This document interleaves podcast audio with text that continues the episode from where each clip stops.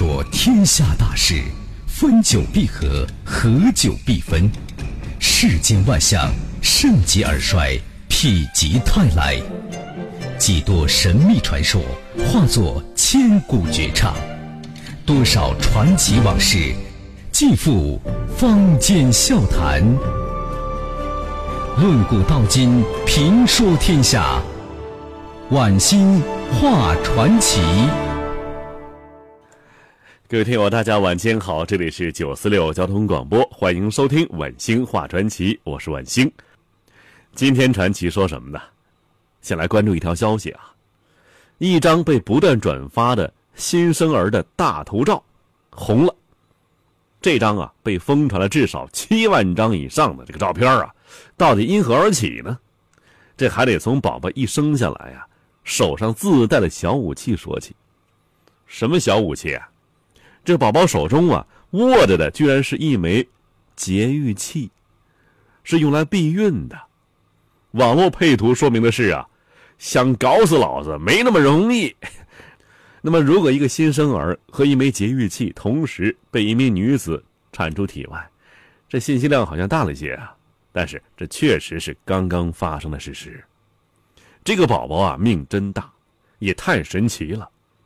可以叫一个另类的小神童。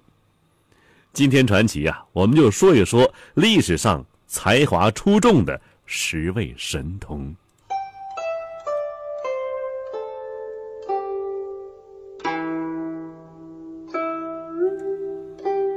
北宋元丰年间呐，饶州有一位神童，叫朱天锡，因为从小啊能熟读经书而做了官，民间百姓啊都羡慕他。于是，当地所有孩子，那不管怎么样，大致能读书的时候啊，人家全都逼着家中的小神童来熟读五经。但是孩子跟孩子不一样啊，有些孩子生性好玩，那怎么办呢？父母啊，把这些神童一个个放进竹篮子里头，吊上树梢，让他呀玩耍不成。不少家长啊，还请了家教，孩子背完一本经。那先生啊，就能得到孩子父母的若干铜钿，就铜钱呢。结果饶州的许多孩子因为不具备神童这个材料，被活活逼死。你这何苦来呀？这是。其实呢，从这故事中啊，我们可以看出，不是所有孩子都是神童。除了其天资聪慧之外，还需要另外具备一些条件。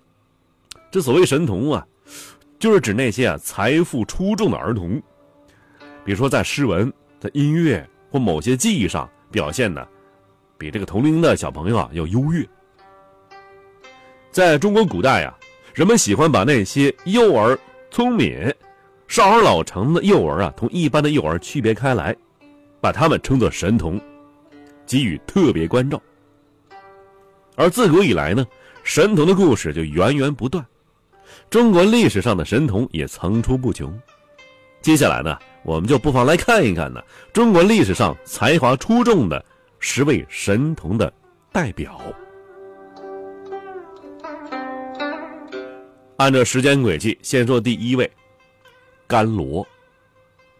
甘罗呀，秦甘罗，十二岁为宰相。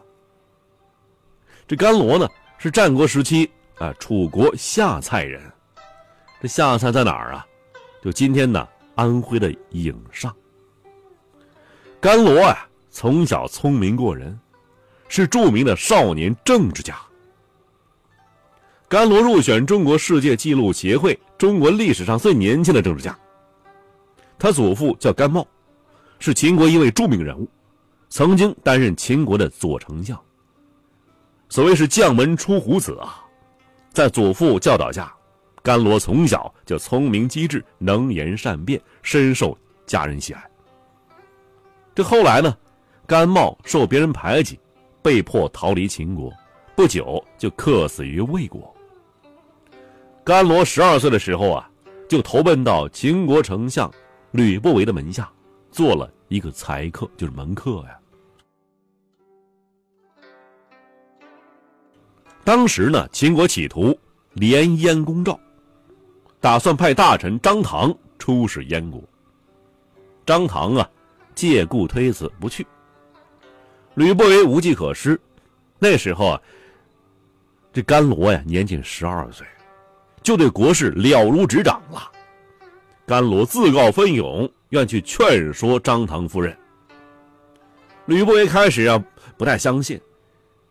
甘罗理直气壮地说：“呀，从前项佗七岁就做孔子老师，我现在十二岁了，我就不能尝试一下吗？”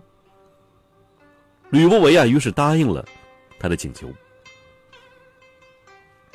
甘罗驱车去见张唐，说道：“啊，想当年武安君白起就因为不服从应侯范睢的命令去攻打赵国，被应侯撵出咸阳，客死都邮。”而现在呢，文姓侯权力比应侯大得多，你违抗他的命令，看起来呀，你死期不远了。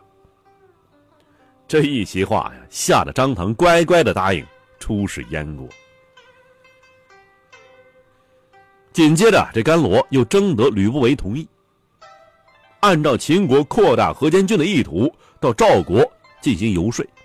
这秦国这时候想扩大呀，河间郡吞并。那么他呢？针对赵王担心秦燕联盟对赵国不利的心理状态，大加攻心呢。怎么说的？这一段，历史上非常有名啊。他说呀：“说秦燕联盟，无非是想占赵国河间之地，这河间就现在的沧州河间。您呢，如果把河间五城割让给秦国，我可以回去劝秦王取消张唐的使命。”断绝和燕国联盟。到那时候，你们攻打燕国，秦国绝不干涉，让赵国所得又岂止五成啊？听完这话呀，赵王大喜，赶忙把河间五城地图户籍交给甘罗。甘罗呀是满载而归，秦国不费一兵一卒而得河间之地，秦王啊就封十二岁的甘罗为上卿。并且呢，把当年封给甘茂的土地重新赏赐给他。由于当时啊，这丞相和上卿官阶差不多，民间因此演绎出甘罗十二岁为宰相的说法。由此可见，甘罗的才智不但同龄人无法相比啊，就连一般成年人也不如啊，真乃神童也。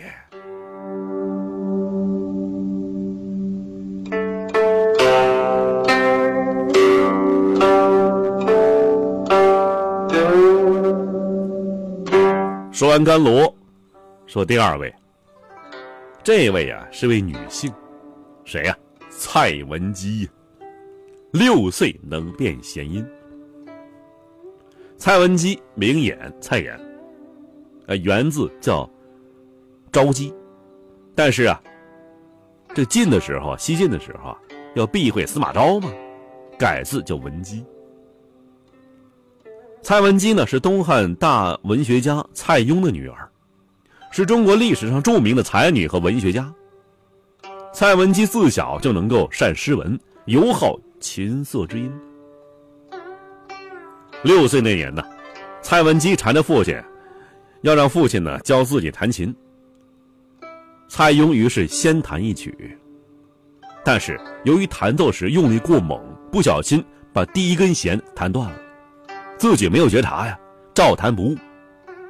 文姬这时候就马上听出来了，说：“父亲呐，你弹断了第一根琴弦。”蔡邕吓一跳，女儿从来没有学过弹琴，甚至连琴都没摸过呀，怎么就听出断的是第一根弦呢？蔡邕啊，继续弹，故意把第四根弦弹断了。蔡文姬这时候又立刻变出了，父亲。你又把第四根弦弹断了，蔡邕这才相信，女儿的确是无师自通，掌握了音律。蔡文姬后来呀，在父亲指导下，琴艺达到炉火纯青的地步。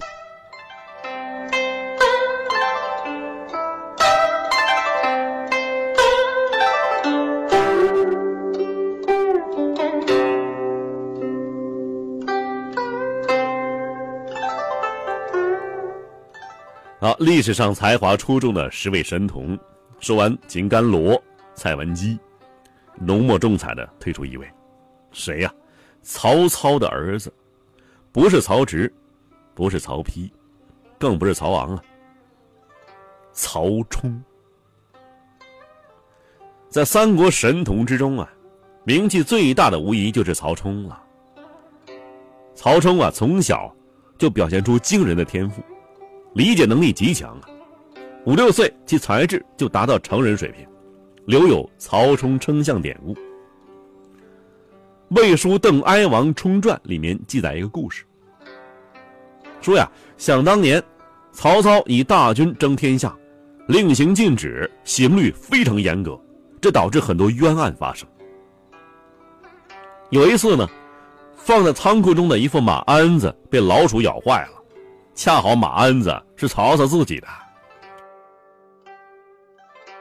仓库管理员呢吓坏了，认为自己一定在劫难逃，肯定要剁脑袋。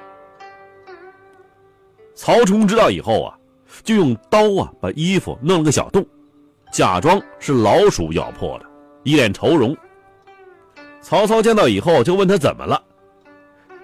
这曹冲回答呀：“大伙都说衣服被老鼠咬了，衣服的主人要遭不幸了。”曹操笑了笑说：“呀，那都是瞎胡扯，根本不会有什么幸运不幸的。”哎，后来呀，那个仓库管理员呢，还真的如实的上报了老鼠咬破马鞍的事儿。曹操多聪明啊，一下就明白了曹冲的用意，笑了笑，就没有再追究了。比起才高八斗的曹植，还有玩弄权术的曹丕，曹冲的智慧啊，可以说是惊人的。那两个呀，成天靠着几个呃玩小，经常是给他出谋划策。而曹冲呢，很小很小就会因势利导，给父亲讲道理，把握人的心理，实在可以称得上是一个天才。而且呢。智慧用在救活弱小人物身上，他的心灵一定是非常善良，而且富有同情心的。这也许啊是曹冲的母亲，是一个一般的小妾，懂得下层人凄苦，所以耳濡目染的曹冲从小就非常正直。